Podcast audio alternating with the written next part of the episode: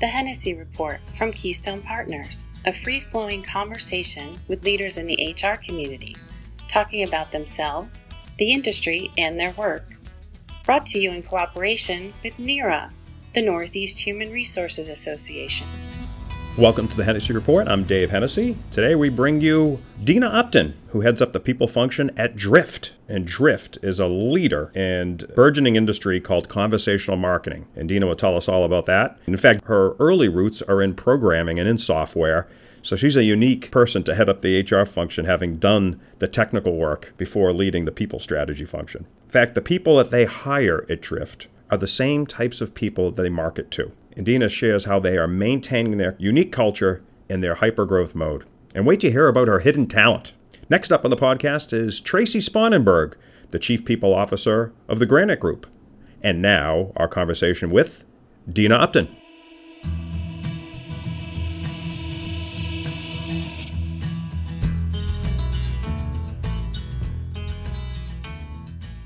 Dena, welcome to the podcast. Thank you. Great to be here. Well, we met at the Build Greater Boston event where your organization, Drift, is a sponsor, and I was a guest of one of our podcast guests, Bob Glazer, the founder and CEO of Acceleration Partners, and they're also a sponsor. What a great event that was! Oh, it was awesome. Um, we're super excited about our involvement with Build, partially because we've made a stance to get involved in STEM activity. Mm-hmm. And Build goes into the lowest performing Boston public schools and gets those individuals interested in entrepreneurship, starting a business. Our founder, Elias Torres, is heavily involved from a mentor perspective. And then we've got a lot of drifters that are volunteering their time. Drifters are the name of people that work here. Yeah, right? people that work here right. that love to get involved in helping those teams formulate their pitch, develop their product strategy, mm. Give them some tips on conversational marketing. So it's an organization that is really important to us and one that we want to maintain the relationship with. Yeah, very good event. And of course, they created like a Shark Tank. Oh, they did, yeah. At the event, and they all made their presentations of great products and businesses that they had started.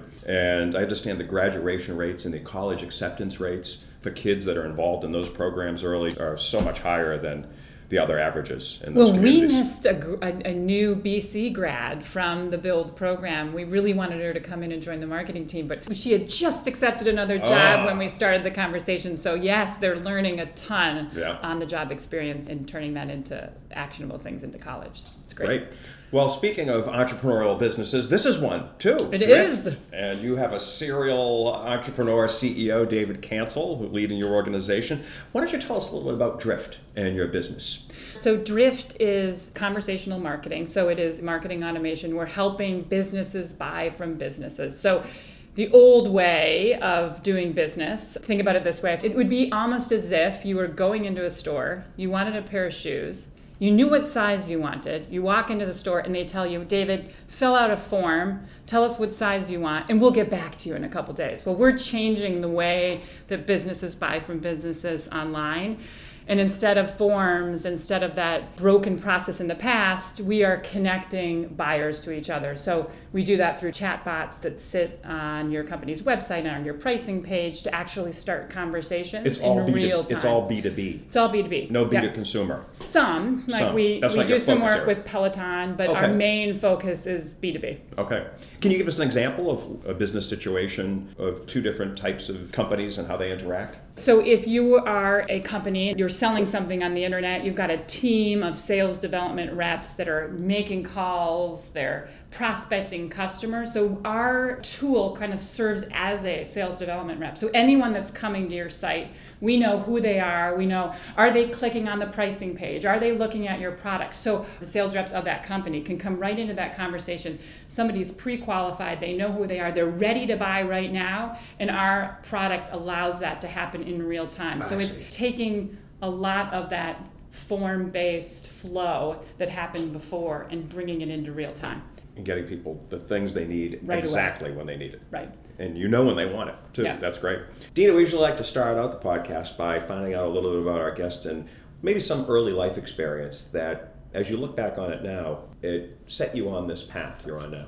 So I started as a software engineer. So I started out in coding. I worked for Accenture. I did systems integration, so I coded in C++ and as a, as a consultant. as a consultant. And I had an interest in HR, but the partner on the project. How did you know you had an interest in HR? the people component of it was very Those fascinating dynamics to were me. interesting to you, yeah. I switched it over into HR at Accenture, a professional services organization, but it helped me to be staffed on a project, understand client relationships, understand coding, understand what we do. It made me a much more valuable HR partner. And then I left with one of the partners to go to a startup, got totally involved in sort of startup scene in San Francisco, moved Mm. to Boston in the fintech space for a long time. Um, and then LogMeIn drift. So I, I've always It serves you well having been Well, in the seats of people that are in technology here. Well, in and- right? and- and 'Cause you even- understand the, the mindset and Right. what their challenges might be. And I've always been in tech. It's either been sort of high tech, fintech Right. space. And I think having been a software engineer myself sort of helps understand the mentality of what our engineers are going through right now. People, I'll ask, oh, well, will you put that, will you whiteboard that for me? Like, whiteboard what you're working on. I'm really fascinated. Like, I just want to understand how the whole thing fit- fits together. And, like, Right. why do you care? Because I do. I really actually do. Like, I love working with engineers. So when we, when we think about sort of launching sort of HR initiatives, it's like, breaking that down into a tracer bullet. How do you do that? you talk the same language as your So it's- so it's here. interesting, right? yeah. That's really cool. So you have probably a unique relationship with staff to than other chief people officers because of your background. Yeah, Yeah. yeah. So Well, let's talk about your organization from a talent perspective. You imagine your buyers are people that use the services themselves. So your employees are people that might be very interested in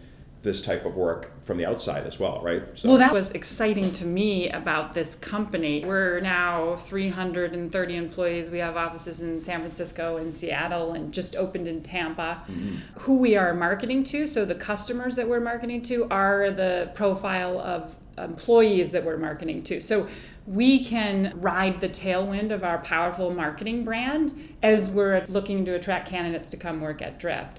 Um, so some of the things that we do around even conversational marketing, when you think about conversational marketing, when you're recruiting a candidate, you're kind of doing similar things. That's so, true, right. so we are funnel activity, things that we're talking about from a business perspective are things that we're talking about in the recruiting funnel. And the types of people that we're trying to attract to buy our product are technically savvy individuals that we want to come work at Drift. Think about it, we have like 330 marketers or employee brand marketers that are talking about why they love what they're selling, why they love working at Drift, which, which will encourage other people to apply. Wow, that's interesting. Well, now I think we're talking about the culture of the company a little bit, the kind of people you're attracting. How would you define the culture here? It's really important, especially as you're growing rapidly. So we're in hypergrowth mode. Um, two years ago, we were 80 employees. Last year, about 170. Now we're 330. So Doubling every year? almost doubling. I think. I think we. You can't do that forever. No, I think we had trouble doubling too quickly in the early phases of drift, Yeah. but now we're, I would say, healthy. Um, we'll probably finish 2020 off close to like 500 employees. Wow. What we call our drift leadership principles are important to do early on. So David Cancel and Elias Torres worked on ensuring that we had defined drift leadership principles. Um, put the customer at the center of everything you do, a bias for action, treat everyone with respect. So there's actionable things that we do in the recruiting process. They come to life when you're meeting. We, we do what we call a card sort. So we have eight leadership principles. So if you are my manager, every quarter I am card sorting you on things that I think you're doing well as they relate to the drift leadership principles. So you take out like the top three that and I'm I'll doing say, well, or David, you're doing really well. Like creating a, a culture of learning. Like, are you really are you talking about what you learn when you go outside the organization? Are you teaching? Are you communicating? And here's some things that I think that you could do better. We seek feedback, not consensus. Sometimes I've seen that when you make decisions, you're trying to get everybody on board um, instead of actually taking feedback and then making a decision quickly. So they live and breathe throughout the organization. Um, So you see those cards around here you all see the time. those cards around. You won't see them on the wall, Hmm. partially because we want to make sure that they're living instead of just slapping them on the wall. We've all seen companies where there's things like that on the wall that don't live. yeah, and I think about organization, I right? think there's a turn there, like it's called jumping the shark. It's like when things become irrelevant is when you actually put them on the wall. So I think keeping them alive is really important, and um, it's what you do that drives a company's culture. Like mm. we can say that we have a bias for action, but do you see that from the leadership level? Do you see that with the drifters across the organization? Um, what does that mean? How are they showing that they're doing yeah, that? How, do, how does it show up in the organization? Well, I would say like one of one of the things that's really important to us um, is seeking feedback, not consensus, and I think you see that in the way that we recruit. Some organizations require a committee to decide who they're going to bring into the organization, and we make sure that we have the right people interviewing, but the key decision maker in the organization deciding who's going to come into the organization based on feedback that they're getting in the interview. So it's not a vote, it's not consensus, but it allows us to move quickly in the interview process as we bring new talent into the organization. And speaking of fit, if you're looking to have a diverse and inclusive culture and you're always looking for cultural fit, some people say, well, you just keep on getting more and more people like we already have here. We're not really getting diversity. What do you think about that? Well, for us, we've had the benefit of two underrepresented minority founders. So the foundation of Drift started with a diverse population from the beginning. So their network is diverse in and of itself. I think when you create values or virtues. They're based on action. So it doesn't matter what color you are, what age you are, it matters how you think and how you decide. And I think also challenging people that are coming into the organization to tap into networks that they naturally wouldn't. For us, the challenge around diversity, equity, and inclusion is making sure that drift is seen and known to those diverse populations. Do they know who we are? That's why we want to get involved in organizations that focus on STEM. Like Build. With yeah. Build yeah. and with Guppy Tank, which is another great organization. Say that again. I... It's called Guppy Tank. We brought in a handful of students from the Boston Public Schools. They're fifth and sixth graders. Mm. It's like a Shark Tank piece where they work with our development team and come up with something that they're going to pitch. It was really funny because when they when the students came in, this was about four months ago, one of the students came up to me and said, I really want to meet the CEO. I want to meet the person that developed Fortnite. And I said, Wow, you think that we developed Fortnite here? No, it's slightly different. But um, I think if you start to get involved in activities. This is a good rumor we can start in the Hennessy Yeah, report. exactly. They started Fortnite too, know, not just chatbots. But when you start to get yourself and you develop those relationships with areas in your community that you normally wouldn't, going outside normal networking channels, I think you get to a wider variety of people. But our biggest channel of recruitment is referrals here. Mm-hmm. But you, that means you have to start with a diverse population in order to continue to expand the diverse population. Or you have to challenge your employee base to go outside of your network. So you have to give them channels to do that. Right. Organizations, involvement in other organizations across so you don't just say you don't just tell them to do it. You find ways you to make them, it happen. You right. build the channels. It's a balance between yes, you want to make sure that you're finding a cultural fit, but you have to make sure that your definition of culture is based on virtues and actionable activities. That it doesn't not, really I went to the matter. same school or grew up in the same neighborhood or those things yeah, aren't right because they're yeah. not extending outside of your network. Right. Yeah. Good. Congratulations, by the way, on all the recognitions you've got by some of the organizations that rate culture, best CEO list, and diversity. I think comparably is one of the organizations that rated Drift very well in all those areas. And just your reaction. Well, I think what's great is um, comparably takes insights and data from our current employees, which is affirmation to us that we're actually doing a good job. We're super excited about being rated in all those areas, but one of the things that's really, really important to us is the diversity component, specifically because David Cancel and Elias are both diverse. Mm-hmm. So when our employees are saying, I feel like I can be my best self at work, I feel included, having a diverse recruiting pipeline is important, but it's actually, are you retaining diverse talent in the organization? Are they advancing in the organization? Are they moving into different departments? I think that's the metric that's really important. Right. So while it's important to attract them in, you got to make sure that they feel like they're adding value and want to stay. I mean, everyone at Drift, we want to feel that way. Of course. Yeah. But it is great to see our current employees awarding us that. Can you give us some sense of how it's working? You talked about making sure that your diverse drifters are advancing into senior level management? So we've increased our gender diversity across the organization. We're at like 43% with this 7% increase over the year. Which um, is much better than most tech organizations. And right? I would say it spreads across leadership positions. So it's just not yeah. in our entry level roles, it's mm. spread throughout the organization. We're doing the same thing. We measure underrepresented minorities, how they're coming into the organization, how they're accelerating throughout the organization. So it helps when you have two underrepresented minorities at the top. But we've also been able to create programs, employee resource groups. We're a small organization, and people would think that we're crazy. We have a diversity, equity, and inclusion program manager on board. She's taking right, a look. For an, orga- that's for an organization, organization of 330, we're lucky yep. that we had the headcount support from our CFO, CEO, CTO in that area, and she's able to sort of spearhead some of the employee resource groups. I think a lot of organizations will do community outreach for PR mm. purposes, and we do it because the people here intrinsically want to help the community that we're part of, and she is able to sort of combine what we're doing from a volunteer corporate social responsibility perspective and lend that self into some of the things that we're doing around recruiting. So yes, we have young sixth graders coming in to take a look at what Drift is, but like in 10 years, they might think, ha, that's an organization that I want to work right, at, and I know about you. Same thing with Build. I mean, Build, those students are in ninth and 10th grade, but as I mentioned before, the student those at BC could potentially be a candidate to come work on our marketing right. team. But it's a long tailwind to recruiting, but I think if you're developing those relationships in the communities in which you work, and they're solid relationships and our volunteer activity is centered around them. We made a conscious effort to focus in on stem. There's so much work to be done but right. we really wanted to narrow it in, in that vein. Right it's very connected to your organization. We had Margaret Spence on the podcast uh, recently. She's an expert in women in leadership.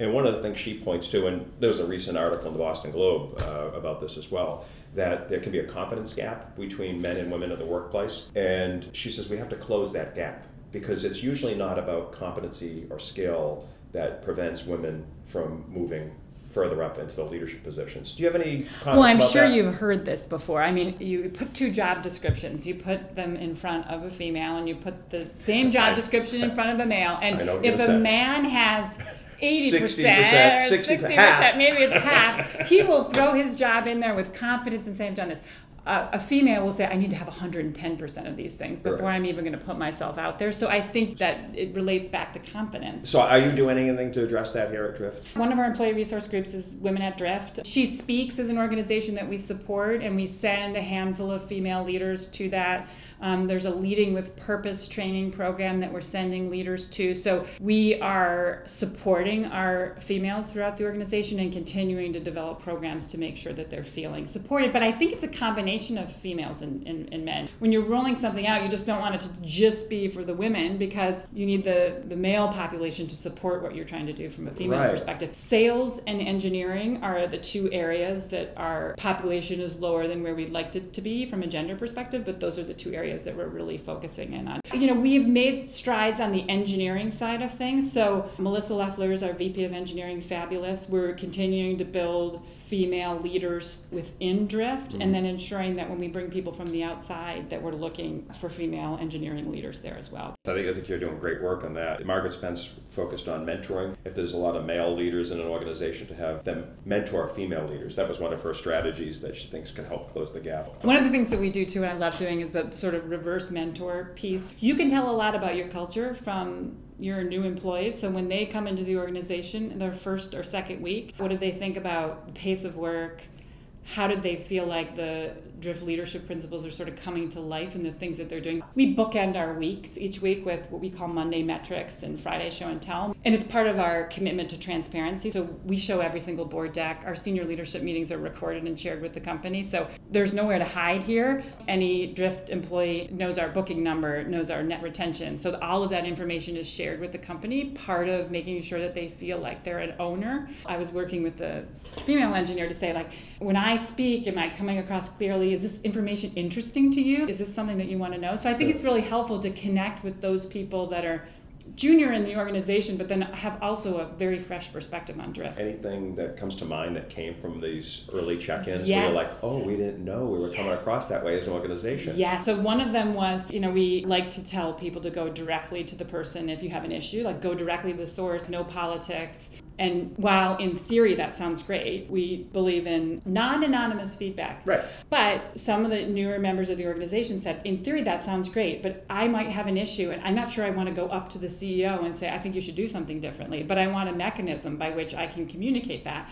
So we implemented, it's called Tiny Pulse. It's just a quick pulse check that goes out every week. But the nice thing about it is it connects our senior leaders with people in the organization. So we ask a question, how happy are you at work? Do you feel like you're getting the support you need from your manager? We we we tee up questions every week and then there are responses and our senior leadership team will go in and respond in the tool I have no idea who the employee is. Now they know who I am. And we've gotten some really good feedback we never would have. Right. And sometimes their only avenue to rant about you would be go to Glassdoor. So and, and that's and too late, right? Too late. Right. So now we've gotten some really good feedback on work-life balance and the way we're communicating and change we've made changes as a result of shifting our thinking around that. That's really cool. One of the questions we always ask on the podcast is if you could write a letter of hmm. career or professional advice to Dena of 30 years old, what would you put in that letter, Dena? Well, it might be a book, but in my younger life, I was so focused on title, sort of chasing title. And now I look back on it and I think it's more important to find a really good organization that is in hypergrowth mode because you will inevitably have opportunities there. When you think back on it, no one's really going to care if I was a manager or senior manager or director or senior. I cared so much about it at the time, but now it doesn't really matter. It's all about relationships and experience. Was I the first person to go on an international assignment? Was I the first person to set up compensation philosophy at this high growth tech company? So I think it's it's more mm. important what you do than it is what title you had. When you're in your 30s, you're so focused right. on chasing title that you are about being involved in a company that will provide you opportunities for growth. Ah, that's good advice. And uh, you know, we produced this podcast at Keystone in cooperation with NEHRA, the Northeast Human Resources Association. And we have the NEHRA Emerging HR Professionals question of the podcast, asked by our producer, Megan Mandino. Thank you, Dave. Hi, Dena. Hi. How should emerging HR professionals approach adjusting to a new company culture? Sometimes HR professionals forget this, and sometimes they have their playbook of things that they always do.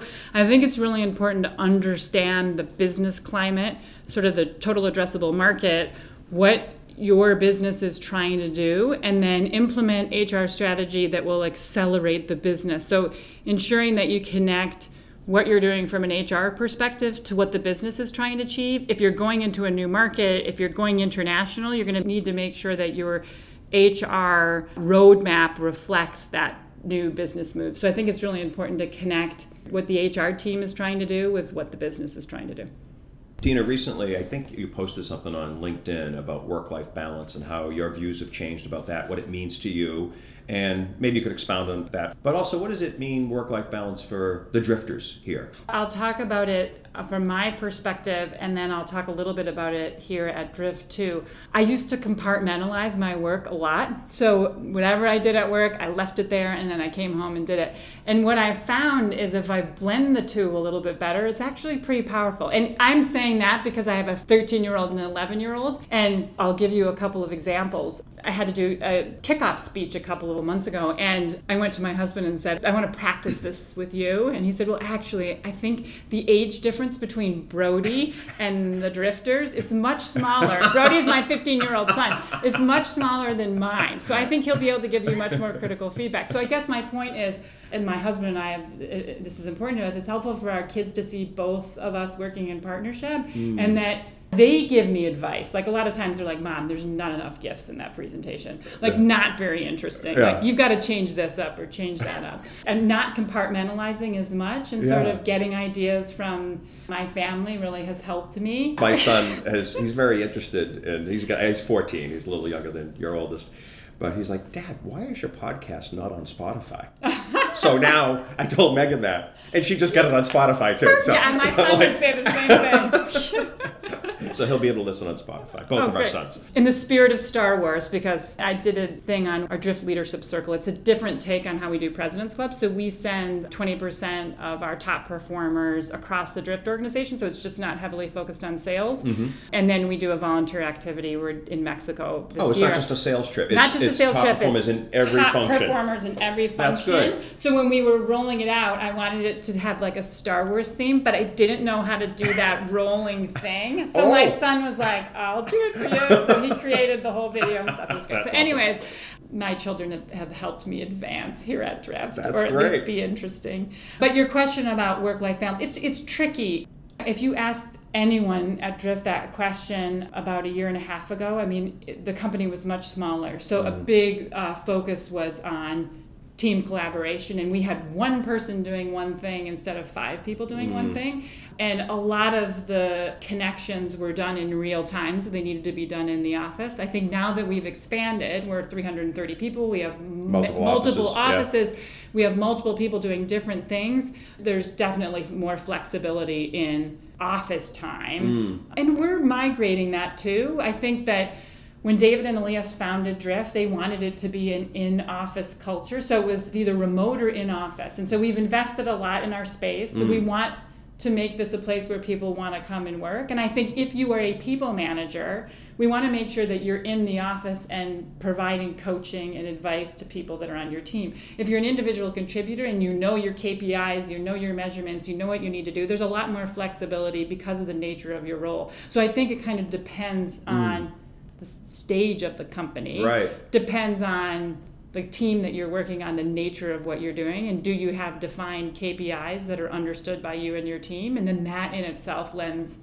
to more flexibility. Right. It is a beautiful space. And by the way, this is the best office. Megan and I were saying as we were walking in, this particular room is, I think, the nicest podcast recording room we've had so far. What are you noticing about drifters and other people of this work generation? How are their needs changing and, and how does that impact your work as chief people officer? Well, so I think a big part of it is feedback. So they want to make sure that they understand whatever it is that we're rolling out, whether or not it's compensation or performance reviews or the way They we're thinking about benefits. Yeah. They want to understand. They also want to be able to provide feedback to you. So instead of having something fully baked before we launch, sometimes we get things like 80% there and then we'll test it with a group or we'll Yeah. launch it to a handful of sort of drift champions throughout the organization to say, how does this resonate with you? Do you think people are going to really care about mm. this new initiative that we're rolling out? So they want to have a voice. Conversation happens in real time. So we broke Slack when we put Slack in at It's so Drift. There's so much conversation that's happening. There's so much real time collaboration ha- is happening, and so and people vote up on things. So like when something gets posted into our general Slack channel, there's like emoji craziness, like really like this. So you're getting feedback. So I think the difference is. 15 years ago, you would work so hard to get something just so and buttoned up and then launch it. Whereas now, it's more iterative. So Right. you're testing and learning and experimenting and getting Get most of it out there board. Get early, most of it and then now there. start fixing it and make it better. Yeah. With input. That's Yeah. good. Interesting. Is there what else are you working on from a people strategy point of view? Well, I think we talked a little bit about it um, when we were talking about diversity, equity, and inclusion. I think that's a big driver for us this year. Um, we want to be the new face of corporate diversity by 2025. So we want people to walk into Drift and feel like it replicates the Boston scene, driven again by um, both of our founders being underrepresented minorities themselves, and then teaching others how to do it effectively. So Elias Torres does a lot with the Latino community in Tampa and in Boston. So he is being a mentor to other entrepreneurs that are trying to start their own business. We've had kind of incubator businesses that have been working really closely with us. So mm-hmm. there's also an appetite to support people that are, are starting their own business. So you wanted to spill outside the walls of Drift. We want to make sure that when we think about recruiting in a different way and flipping it on its head, we want to make sure we're sharing that with a wider group of people. Mm. So that's really it has been really important to us and, and part of some of the people strategy that we're trying to implement. I don't, I don't know if this will make it to the podcast, but just uh, I, we interviewed Melanie Foley. She's the head of HR at Liberty Mutual Insurance, and they have a similar philosophy with D&I. They created the whole this this I guess award-winning diversity and inclusion. I think they call it an inclusion training series, and they won some big awards. They're going to share it with the world. Oh, that's great. So they're going to put it out it's like a nine-part video series where they do they have real actors um, doing different situations that might have made somebody feel not included or not make them feel like they should be working at that organization and just you know inappropriateness or things that they could learn from and they're going to cool. share that with the whole world so, Yeah, that's great. So- That's great. yeah so interesting what's a book that changed your life dena I'm a big Ben Horowitz fan, and I love The Hard Thing About Hard Things that he wrote a handful of years ago. But he's got a new one called What You Do Is Who You Are. And, and the, thing, the reason why I love it is it doesn't just, it's not focused on Google and Uber and Netflix, it's focused on um, a prisoner revolt. And it's focused on Genghis Khan, and it's so it's so he takes historical, cultural retransformations and talks about how can you relate some of those things to what is happening in the business world when you think about it it's, it's sort of simple that what you do is actually who you are and so mm. you can come up with all these slogans on your beliefs and integrity but if your leaders don't demonstrate that if your employees don't demonstrate that like that is like what's the practice what do you do What do you That do? is it That Right. is it. And it's every little decision you make. It's a decision you don't make right that defines it. And it, it, it is does someone sneak out the door at five o'clock because they're worried that they're leaving early? Does you Mm-hmm. know? So that that defines your culture. And again, as I talked about earlier, it's what it's what your new hires are saying about you. ah, Like that is right what that do they noticing? this is different because of why when they walk he studies the samurai. Why do they spend so much time getting ready before they go into battle? Is because the samurai approach life as if they might die tomorrow. So their interactions with everybody that they talk to is so sacred and they're in the moment Every because moment, yeah. in their head they're thinking, I might die tomorrow. I mean, it's drastic. But how can you think about that as you're building relationships inside your organization? So it's a really good book. that's- the other one that I love. Ooh, go. I've got two. no we're The only other- allowed one guest one book per guest the other one that I love, it's a little small, little blue book, and it's called The Coaching Habit. There's like a handful of simple questions that you can ask as you're thinking about coaching people. It might actually work with your 14 year old son because it works with my 15 year Ah. old. So um, it's a great book. That's a good. handful of secret questions. It simplifies performance coaching and it boils it down to sort of five questions that can help you as you're in your in your one-to-ones as you're talking to people and helping them grow. career. Excellent.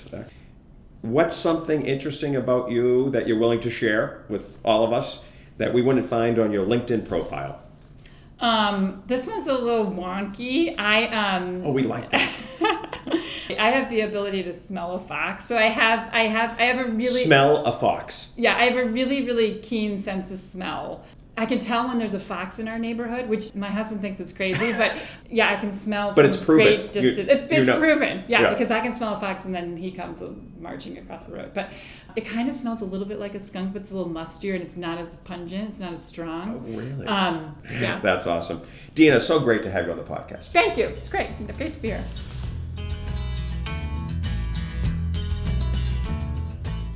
Thank you for listening to the Hennessy Report from Keystone Partners. Be sure to subscribe to listen to all of our conversations with leaders in HR. Go to KeystonePartners.com and click on the podcast button.